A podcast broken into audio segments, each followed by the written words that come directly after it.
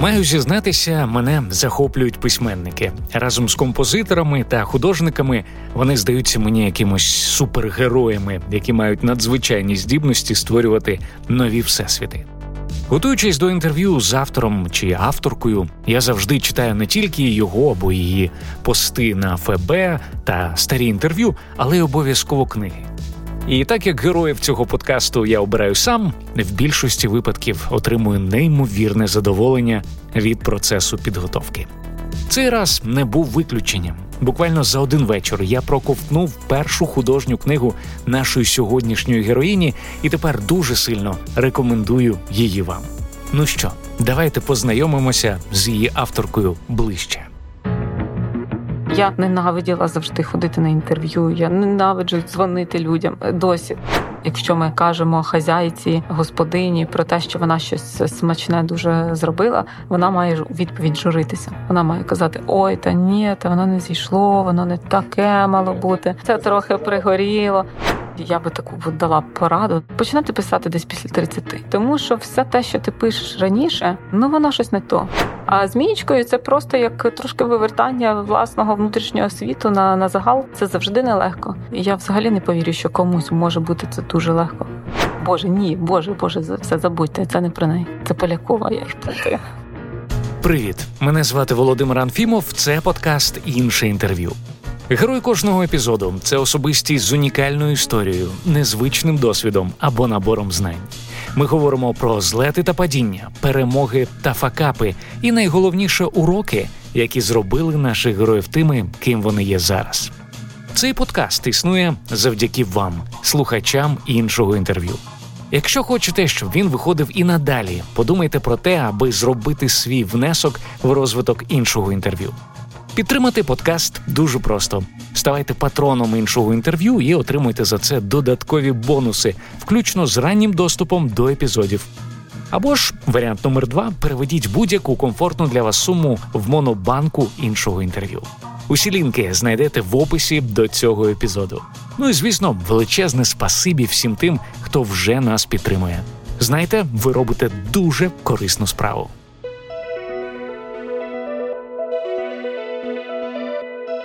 Моя сьогоднішня співрозмовниця, письменниця, блогерка та дослідниця медіа і комунікації Євгенія Кузніцова. Цього року у видавництві Старого Лева вийшов друком її дебютний роман Спитайте Мієчку. Це надзвичайно тепла і затишна книга про двох дорослих сестер, які у пошуках відповідей на серйозні питання, що їх турбують, на літо переїжджають в шелтер, сільський будиночок, де пройшло їх дитинство. Однак план провести літо в спокої йде шкереберть, адже минуле дає про себе знати вже з перших днів перебування в селі. Ще одна книга Жені готуємо в журбі. Побачила світ рік тому, в 2020-му. Це етнографічний путівник українськими кулінарними звичками, який вийшов зовсім невеличким тиражем. Окрім написання книжок, Євгенія веде популярний youtube канал, який називається Мова меч.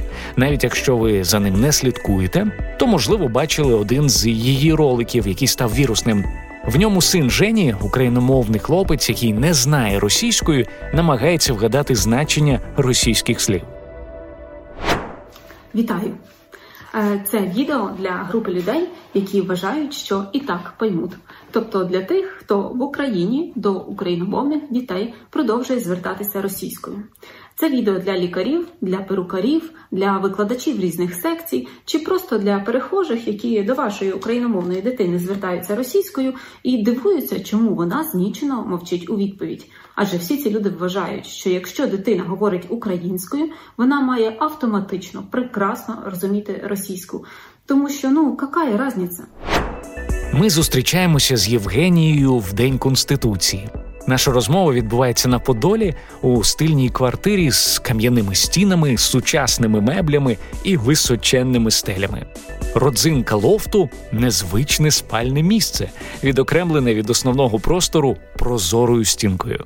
Так, це спальний акваріум. Мені вона не подобається. Я Марічку критикую за цей акваріум. Марічка це рідна сестра Євгенії, у якої вона залишається, коли приїздить до Києва. Тобто я для мене дитинство обох дівчат пройшло у селі, хоча народилася Женя в індустріальному кривому розі. Фактично, ми переїхали у втілену мрію моїм дідусем. Він завжди мріяв повернутися в от своє рідне село після того, як він пропрацював в Кривому Розі все життя, там інститут закінчив, і він побудував цей будинок і поступово перетяг дітей. Ну, дочку свою, це свою, е, це мою маму, і також сина пробував, але син так в останній момент вирвався і поїхав у Канаду натомість. Але ось я жила просто у цій його втіленій мрії. І, можливо, це дуже відчувалося, що він дуже мріяв, щоб ось цей будинок там був, щоб там була сім'я, щоб все не закінчилося на занедбаній ну, зараз не те, що занедбаній, а просто їй там 150 років в хаті, хаті його, там, де він зростав.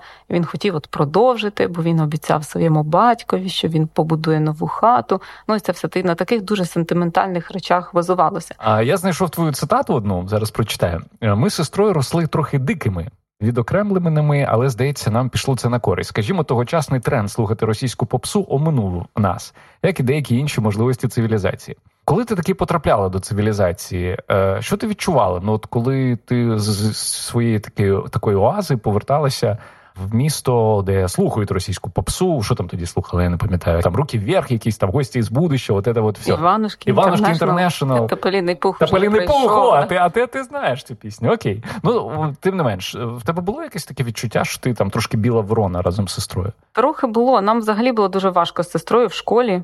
Ми е, дуже часто почувалися такими трохи. Ми не нас не булили, там не цькували, нічого таких історій там дуже травматичних не було, але ми завжди почувалися такими такими відлючками. І тому що ми перейшли в міську школу в сьомий клас. І це була школа, яка перший рік як перейшла на українську мову. Uh-huh. Тобто, вчителі дуже важко вчителям було говорити по-українськи. Хоча діти переважно були україномовні, хоча це був район у Вінниці, там де багато військових було, тобто російськомовних дітей теж там вистачало. Але так почувалися відлючками. І я пам'ятаю, як ми. Наприклад, е, я там читала дуже багато, але в нас не було ніколи відеомагнітофона. Ми не могли слідкувати за цими всіма новинками.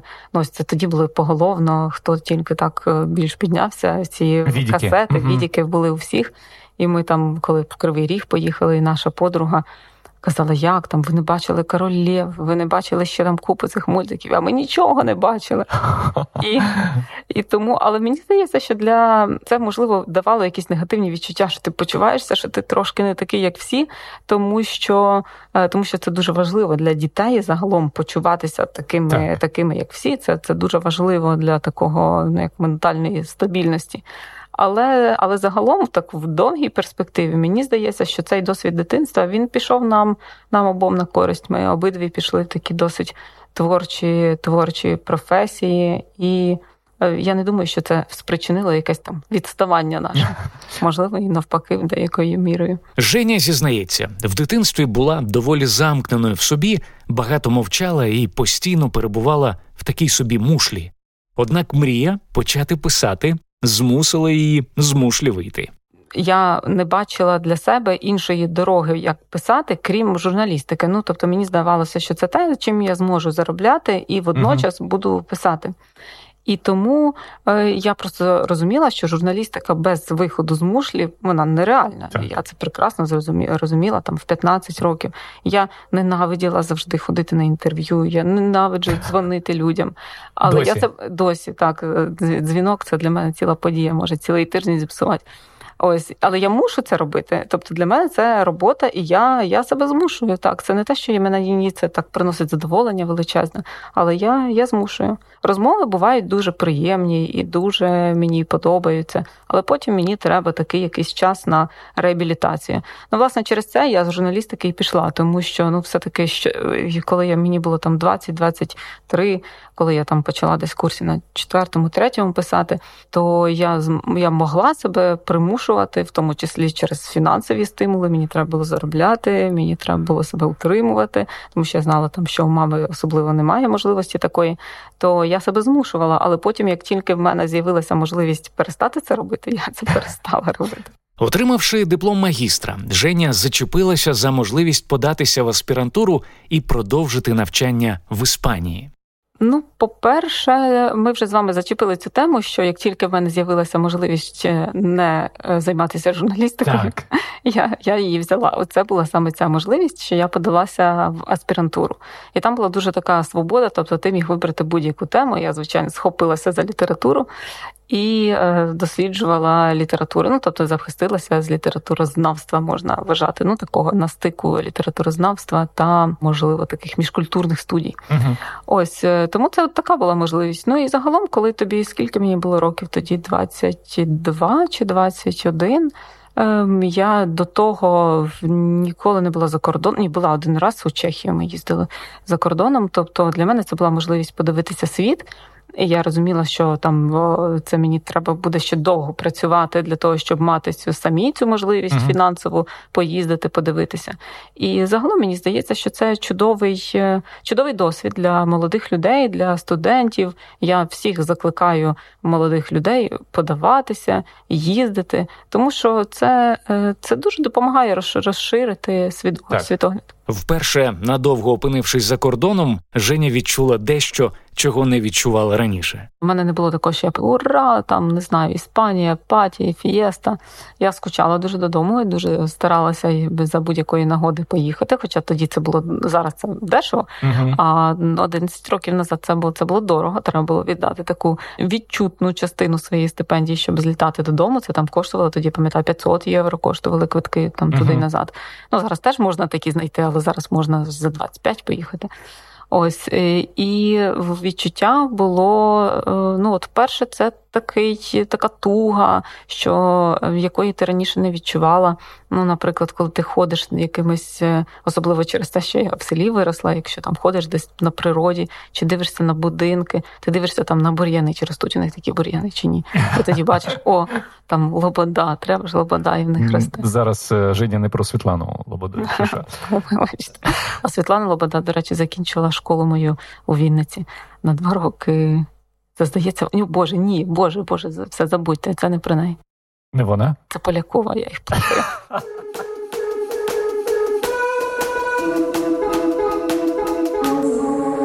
З того самого часу Женя живе на дві країни: спершу на Іспанію та Україну, а потім на Україну та Німеччину. Запитую, ось такий стиль життя. Він допомагає чи заважає письменництву? Можливо, допомагає в чомусь, е, у чомусь заважає. Я точно впевнена, що я би не могла писати е, ну, так, як я пишу, аби я не була так часто в Україні. Мені важко уявити, аби я просто виїхала і втратила зв'язок з Україною.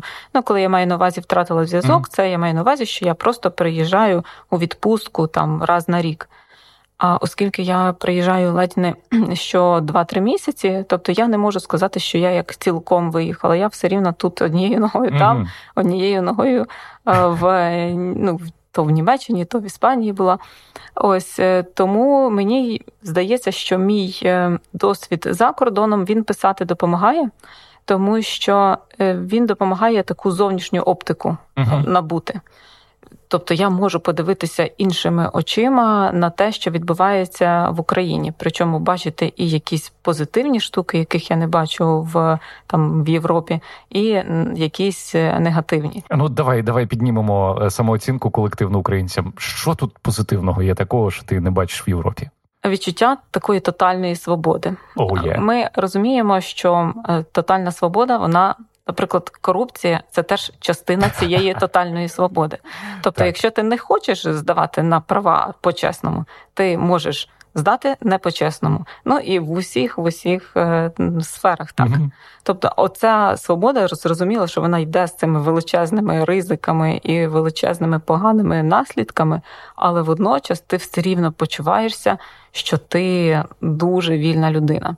В Німеччині в цього відчуття у тебе немає взагалі. Ну тобто дуже все регулюється законом. Таке враження, що ти потрапляєш в якусь гру, в якій є правила, і ти маєш йти ось по цьому алгоритму. І якщо що, тебе б'є струмом, і все, і ти платиш штраф в Україні якось е, по-іншому. Ну, наприклад, е, те, що цінують європейські туристи в Україні, що можна там взяти намет і піти, поставити цей намет де завгодно, де завгодно розвести вогнище. Так. Ну, типу, не можна, але можна. Але ж ми розуміємо. Але можна. Точно так, ти можеш піти, там, назбирати грибів, назбирати на в при дорозі, назбирати якихось там абрикосів, слив чи ще чогось. В Німеччині, наприклад, це все регулюється.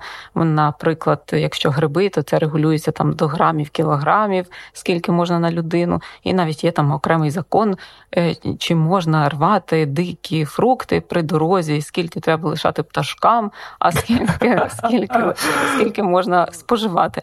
Тому ось це відчуття такого, що ти там вийшов. Ну от я в селі багато часу також проводжу. що Ти вийшов у поле, і ти ну реально вільна, як пташка, людина вільна. Е, ну це, це дуже мені це дуже цінується зараз. Чому Євгенія вирішила не видавати свою першу книгу? Який шлях пройшла, аби зацікавити видавництво старого лева надрукувати свій дебютний роман?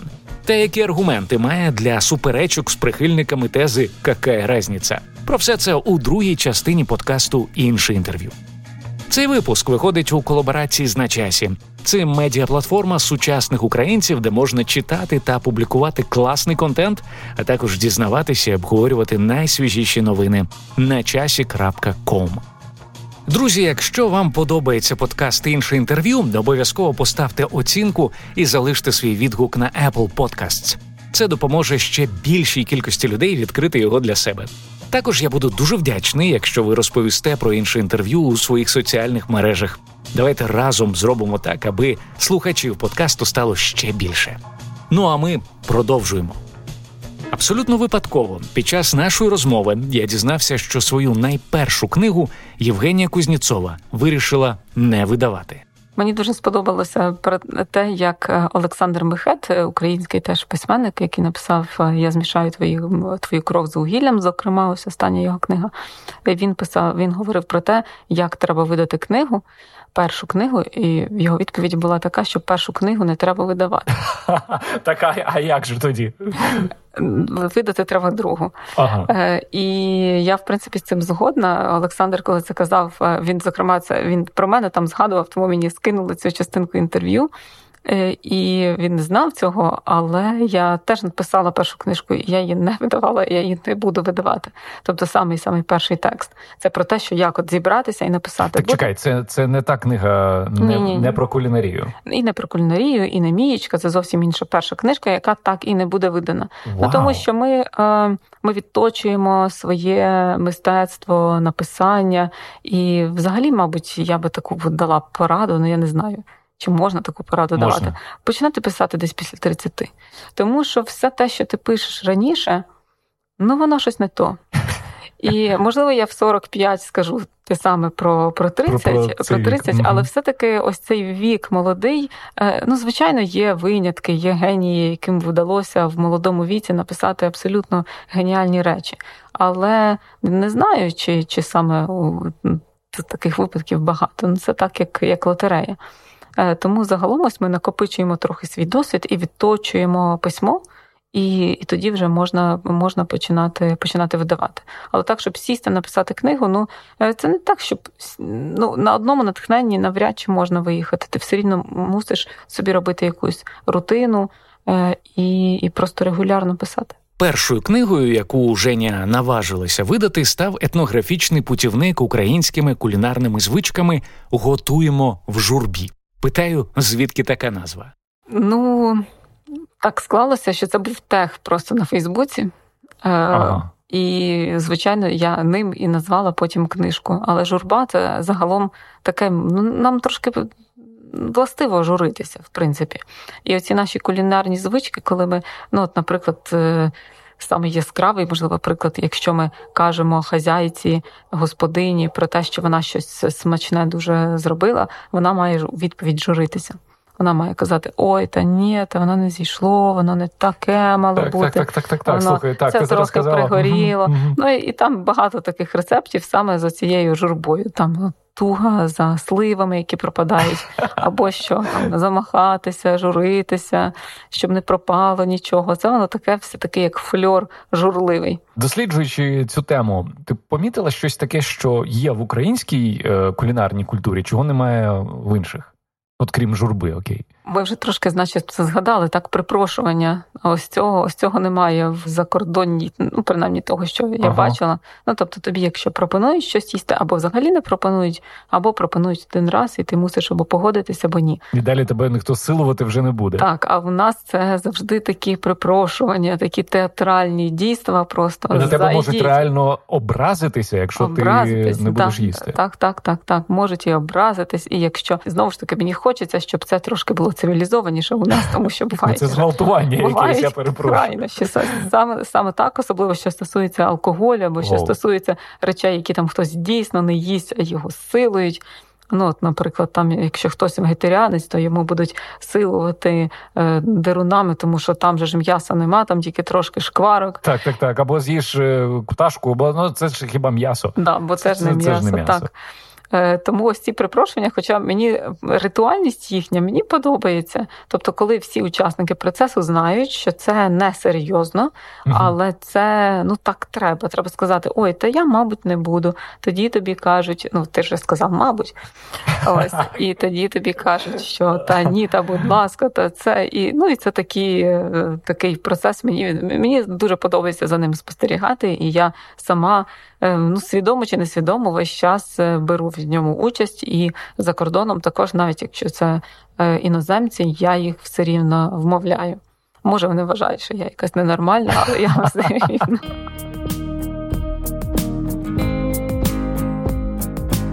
Ну і звісно, ми не могли не поговорити про останню книгу Жені, яка справила на мене надзвичайне враження. Спитайте мічку.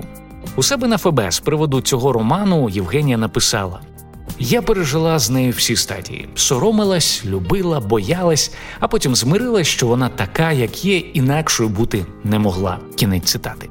Прошу розповісти трохи більше про ось цю неочевидну сторону письменництва, в якій є місце не найприємнішим емоціям. А ти весь час боїшся? Можливо, інші письменники, можливо, в них якось інакше інакше це влаштовано. Угу. Але але так, я весь час не, не впевнена. Я не впевнена в тому, що я пишу. Мені весь час здається, що я можу краще, але я себе так переконую, що ну це ж не зобов'язана бути там найкраща книжка мого життя. Правильно, що можливо я ще щось напишу. Але так, це і крім того, дуже важко писати про те, що е, хтось буде вловлювати, що це точно, точно про тебе але там же ж мікс із реальності і нереальності. Тобто не можна сказати, що книжка там це про мою uh-huh. сім'ю. Вона не не автобіографічна. І часом герої вони поводяться не так, як ти від них чекаєш. Uh-huh. Тому що ось ти там собі запланувала приблизний такий сюжет, а він якось вивертається потім в процесі зовсім інакше. Е, і тому це, звичайно, ти про це думаєш, що там і сусіди будуть там ображатися, ще хтось буде будуть читати, там не знаю, е, родичі будуть думати, що це про них.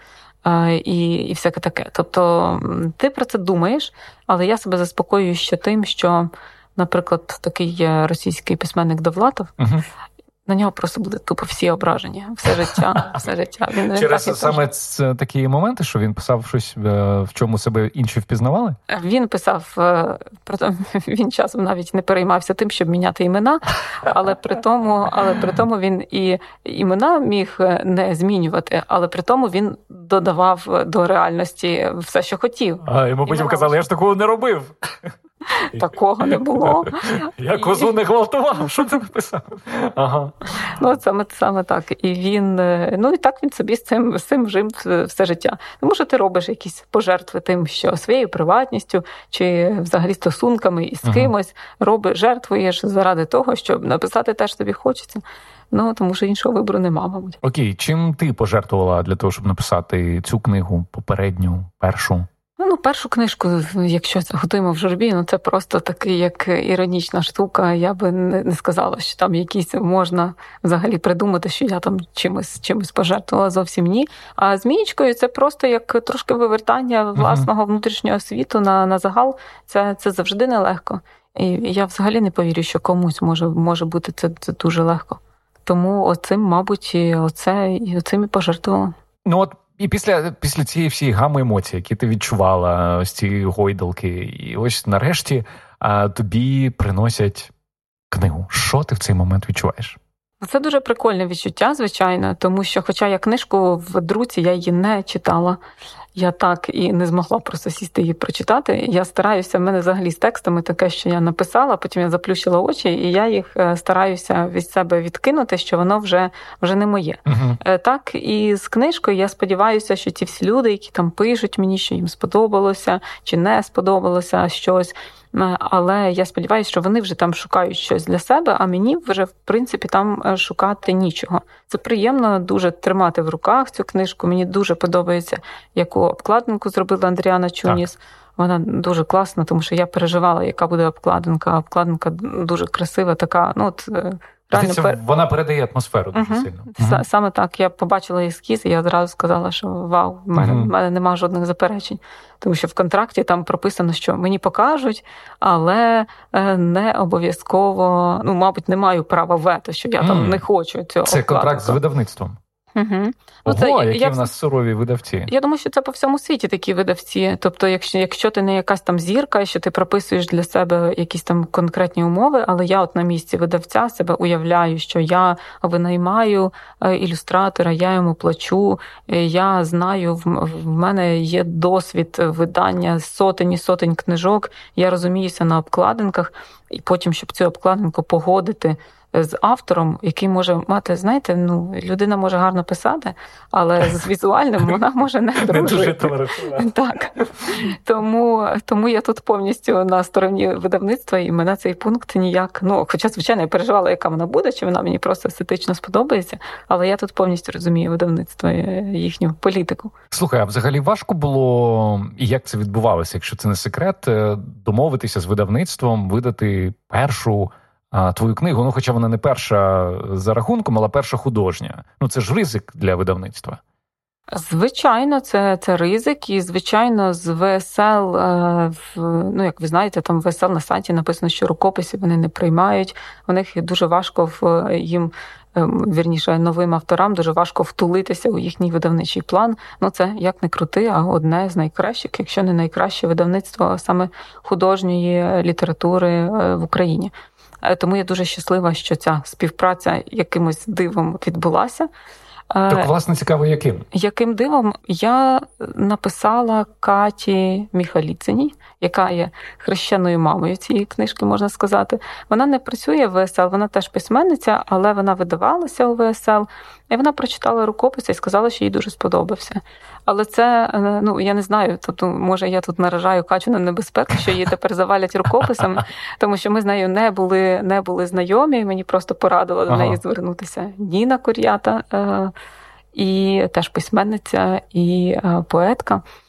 І таким чином мені вдалося, тому що це просто Катя. Вона їй дійсно дуже сподобався текст. Вона його зразу назвала міядзаківським текстом і сказала, що що вона спробує, е, що вона ну, перейшла його у у видавництво. Але я просто ще хотіла сказати теж, ну, можливо, новим авторам, які пробуються, що е, насправді мієчку я написала набагато раніше за журбу. Mm. Тобто їй вже років, мабуть, три.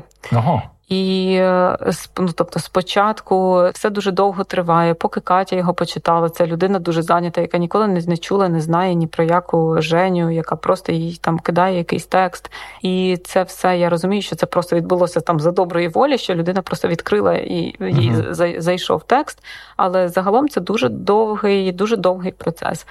Е, це процес е, і погодження тексту, і потім це редакторські наради, чи вони його беруть, чи вони його не беруть, а потім видавничий план. І видавничий план це вони його вдають не через місяць, і не через два, і не через рік. Слухай, розкажи мені про день, коли ти дізналася, що твою книгу не друкують. Це було в січні, але це було в січні не цього року. Е, І, можливо, навіть не минулого, боже, мабуть, минулого. 20-го uh року, так і я звичайно дуже зраділа, тому що для мене е, співпраця з ВСЛ це була розкажи, як це було. Мені просто Оля Горба, редакторка видавництва, написала, що так беремо і все. І ти відкриваєш цього листа так. і. І ну я дуже зраділа, звичайно. Я дуже зраділа. Мені це було дуже приємно. Е, тому що в першу чергу, тому що цей лист, ось це повідомлення, що ВСЛ хоче видати мій художній текст. Це для мене було, як наче мені видали таку е, довідку з мокрою печаткою. Аж типу, годиться, нормально пишеш. Е, тому що оці сумніви, про які ми вже говорили, оці сумніви вони постійно тебе точать, що недостатньо добре, це ну це не література, це ще щось. Ну от вони тебе точать. Uh-huh. А все-таки, коли е, професійне видавництво, яке займається, спеціалізується в художній літературі, і воно каже, що так, окей, це література, і це класно, і ми беремо. Е, ну, це тобі дає дуже такий буст у впевненості в тому, що ти займаєшся тим, тим чим варто займатися. Такий рівень самооцінки одразу так і виростає. Ну, ви знаєте, рази. це як той графік відомий в інтернеті. Так, все буде класно, я помру бомжем. Все буде класно, я помру бомжем. Точно так і з впевненістю. Це і цього цього бусту, звичайно, він все-таки до якогось рівня, вже до якого, можливо, нижче не падає, не опускається, але все рівно це такі коливання весь час. Особливо, коли щось не виходить, ти не задоволена чимось, що що пишеш. Окей, зараз останнє запитання по помічці. Як ти гадаєш, людина, яка ніколи не читала цю книгу, зараз слухає наше інтерв'ю. Чому варто прочитати цю книгу? Я розумію, що це дуже нелегка справа щось сказати про свій твір, але як тобі здається, чому б ти там своїй подружці би порадила цю книгу прочитати? Ну, ви не знайдете там нічого такого дуже інтелектуального, який якихось такого е, харчу для мозку, але варто прочитати просто тому, що я гарно пишу.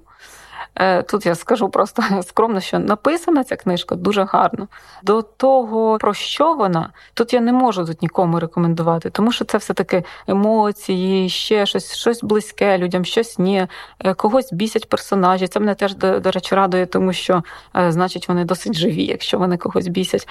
Комусь не подобається, як там вони поводяться, комусь не подобається взагалі там атмосфера, чи сеттінг, чи ще щось таке. Але написана ця книжка добре.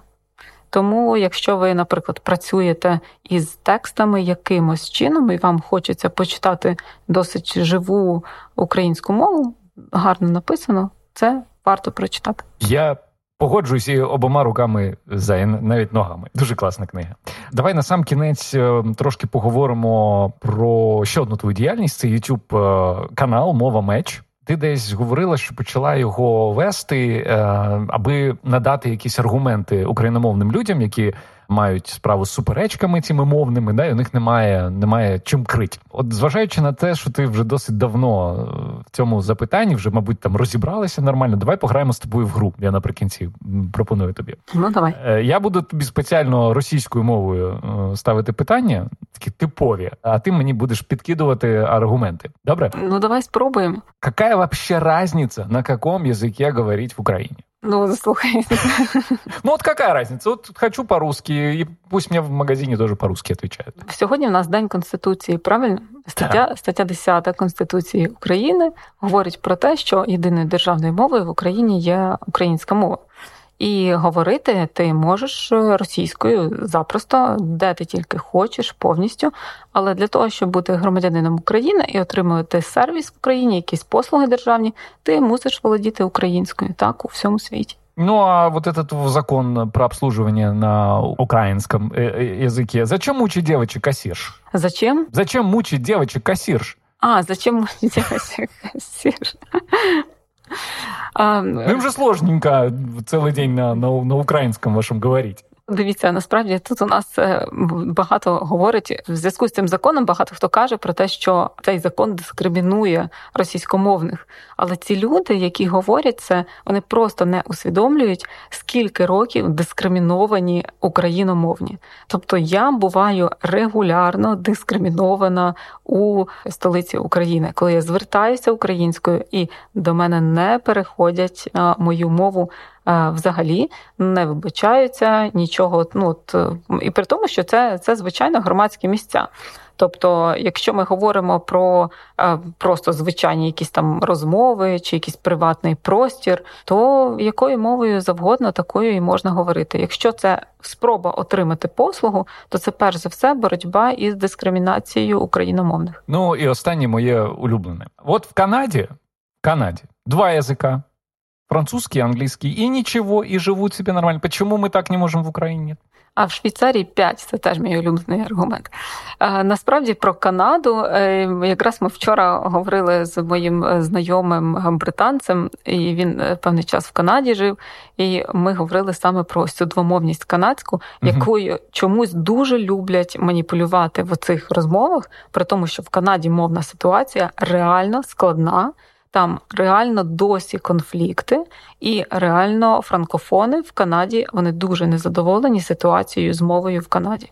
Е, тому чому в тому сенсі, що вона притісняється у порівнянні з е, англійською, так в тому сенсі, так що вона притісняється, що вона, начебто, формально ці правила виконуються, але водночас ті, хто живуть в Квебеку, наприклад, мають право там жити і не володіти французькою. І ну, взагалі, франкомовна громада в Канаді не задоволена.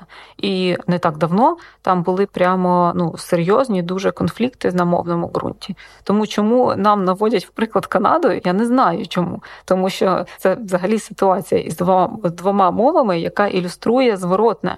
Що рівнозначні дві мови в одній країні бути не може їх. Е, я, до речі, хто ще хоче такий розширений аргумент з цього приводу, дуже раджу послухати Юрія Макарова. uh Називається його виступ на Ютубі. є е, Залишитись має тільки один. Здається, так називається. Ми дамо посилання в описі до цього епізоду обов'язково. Ну тому що знаєш, цей аргумент е, досить часто лунає про про Канаду, там і про Швейцарію, про інші країни, у яких немає під боком такого прекрасного е, в лапках сусіда. Тому я тобі вдячний за ці аргументи і і на за посилання на пана Юрія не будемо озброюватися, бо мова меч. І до речі, тут багато мені здається, мають зрозуміти, що мова меч не в тому сенсі, що я беру мову як меч, а в тому сенсі, що російська мова була для української мечем, і не тільки для української мови, а взагалі російська була мечем е, ідеології. Тобто, я не хочу е, брати меч української і боротися нею. Я хочу просто зберегти свою мову і захиститися від е, від меча російської. І тому що якщо ти не говориш російською, від тебе е, все-таки відсікається дуже велика частина їхнього дезінформаційного продукту. На якій ще ноті, друзі, ми могли б закінчити нашу розмову в День Конституції, як не на патріотичній? Жень, я тобі дуже вдячний за розмову. Дякую тобі.